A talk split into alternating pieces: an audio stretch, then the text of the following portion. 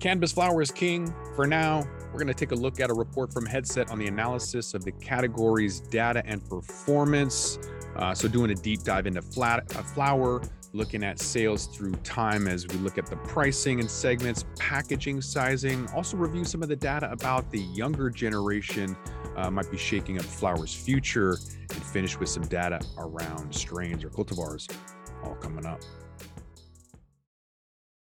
It's only entertainment. Welcome back to The Talking Hedge. I'm Josh Kincaid, capital markets analyst and host of your Cannabis Business Podcast. All right, real quick, source data is coming from Headset, and we're looking at California, Colorado, Michigan, Nevada, Oregon, Pennsylvania, Washington, and Canada, including Al- um, Alberta, B C, Ontario, and Saskatchewan. So for this year so far, uh, that's January through June. Um, so Uh, at least for the first two quarters. Flower is the largest product category in sales for both the U S and Canada.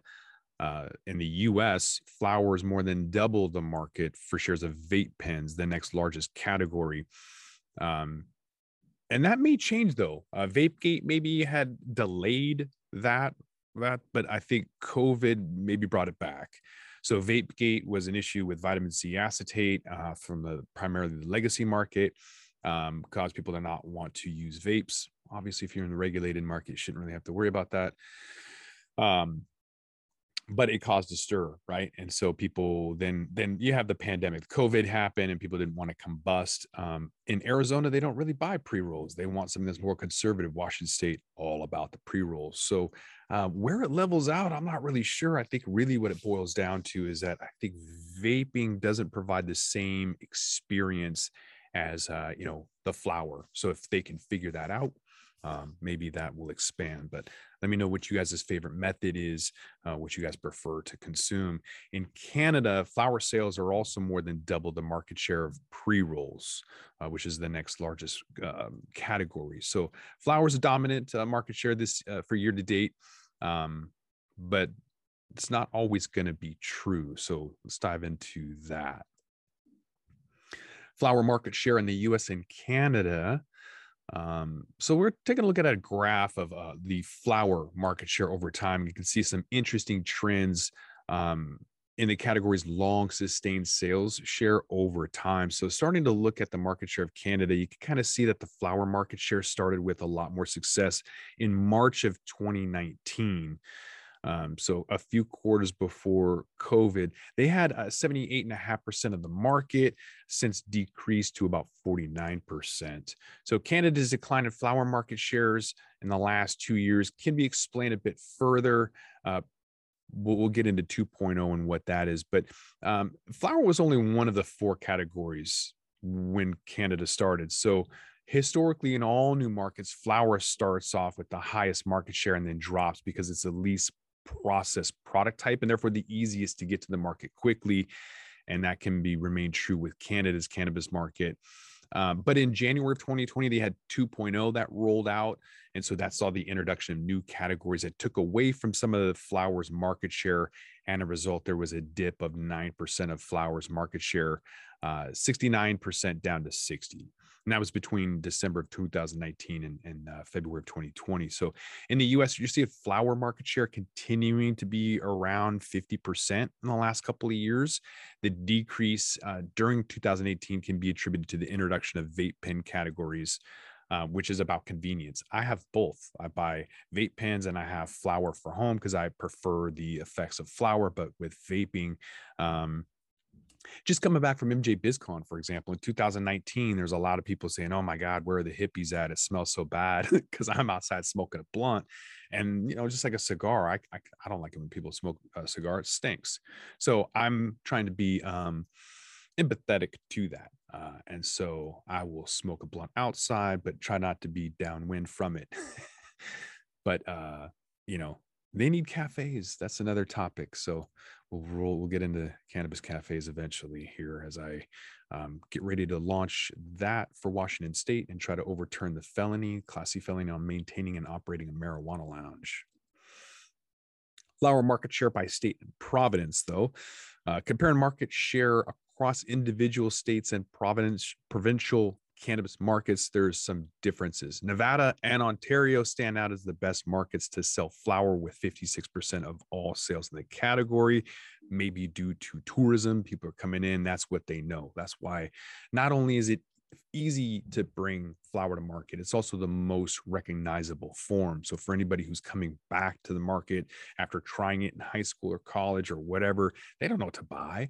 They're gonna buy what they know, uh, which is flower. So um, that's why it's more than fifty-six percent in these areas, because they have maybe some tourists who don't know how to consume otherwise. California, recreational cannabis market with the lowest flower market, is still around forty-two percent of sales. That's because California knows what they're doing. They essentially started the concentrate uh, industry as we know it. Um, a lot of those early, early um, botanical extraction machines were going to California. Not all of them, but a lot of them. Cannabis culture um, worldwide is huge. Um, a lot of the influence comes out of California. So, um, I think that's a good indicator to see. Forty-two percent of sales will probably end up being the average. Um, looking at flower segments in the U S and Canada in terms of um, sales, uh, sales shares over the last year for twenty twenty-one and the first couple of uh, quarters, uh, mainly broken up into three segments. We're still using hybrid, indica, sativa. There's better ways to differentiate that, but we'll use that for now. Um, the mix of the segment sales between Canada and the U S look a bit different. So Canada's most popular segment of flower is indica. That's contributing more than two-fifths of the flower sales. Unlike Canada, the majority of the U S flower sales comes from the hybrid market, not indica. So found in with the other segment is an assortment of C B D, um, um, sativa, ground flower, specialty infused, um, basically some inexpensive stuff. So um, maybe Canada's wanting it for nighttime, um, and then the U S is just trying to get through their day. How much are people paying for cannabis in the U S? So looking at this graph, we can see the average price uh, per gram through June of twenty twenty-one across the four groups of flower segments in the U S. Um, that's um, kind of all, some of these are lumped together, but essentially in the U S so far in twenty twenty-one, the specialty infused flower has had less than one percent of flower sales. But when you look at the total pre-roll category, the infused segment is making up thirty-two percent of category sales. So the infused flower doesn't have the same popularity that holds within pre-rolls. So we could see that uh, might be due to some pricing. So specialty infused flowers, um, two times as expensive per gram as the more standard flower segments. I normally would say brands don't matter. People want the highest T H C at the lowest price point. But when you hear of Moon Rocks, um, Caviar Gold was the only company that I think could command the price that they were asking, because it was done um, in a way where there was still value. Yes, you're paying a ton, but when you break open the buds, it was a, a good amount of the good flower to start with, good amount of oil over that, and a good amount of keef on top of that. These other people that have tried to roll out something similar, they don't put enough oil in there. There's like not a lot of keef. And so you have these teeny little nugs, and you just look at it like, what am I doing? This is trash. So I think, you know, with Cookies, the brand comes a long ways, not because of Burner, no one knows the wrapper, but the cultivar, the strain. And just like um, Moon Rocks, it's hard to replicate that unless you do it the right way. People want an experience, they want value. And I really think that uh, Caviar Gold was able to do that, but you're not going to pay two times the price for an infused flower unless it's done right. Let's look at packaging, because it's kind of interesting right now with this transitory inflation. I, I think it's probably permanent, because you can't keep tr printing trillions of dollars in quantitative easing and expect things to remain the same. Like, sorry, your value, your house isn't going up in value. Your purchasing power is going down. That you can't keep printing fiat money and expect uh, things to change. So go to Costco or wherever, and your toilet paper rolls are getting less and less. Instead of one hundred fifty rolls, you got one hundred, same price. Even the size of the Cadbury egg is smaller now. So um, flower packaging is interesting. People are actually going bigger. They're buying an ounce instead of smaller. So in Washington State, we don't see a lot of one gram sales anymore. We're seeing eighths and large purchases. Um, But for this uh, this market here, or this um, report, we're seeing across all the flower segments and both countries in the U S, Canada, the most successful packages is an eighth. That's three and a half grams. So making up more than half of each segment sales. The difference is seen in the U S and Canada is that packaging sizes is the lack of bulk packaging in Canada. So the hybrid segment in Canada differs from all other flower segments in both Canada and the U S. The Canadian hybrid segment has seventy-eight percent of units being sold in three and a half gram package sizes. And the other Canadian flower segments have an average of fifty-eight percent of sales coming from three and a half gram package sizes. Looking at the average price of flower, though, in the U S and Canada, U S flower prices have actually increased thirty-six percent. All three primary flower segments are similarly priced in the U S, but that isn't the same in Canada.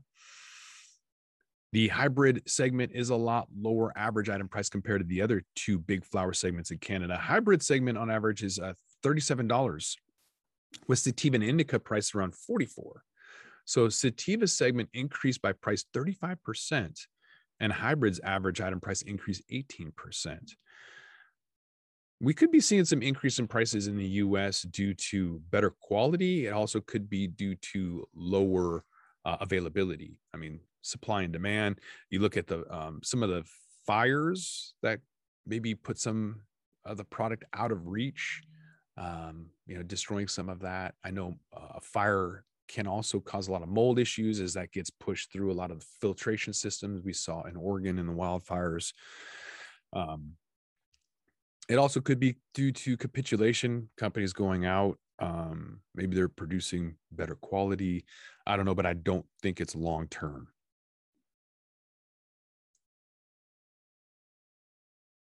Who's buying it? Taking a look at some of the demographic groups spending their hard-earned money on flower.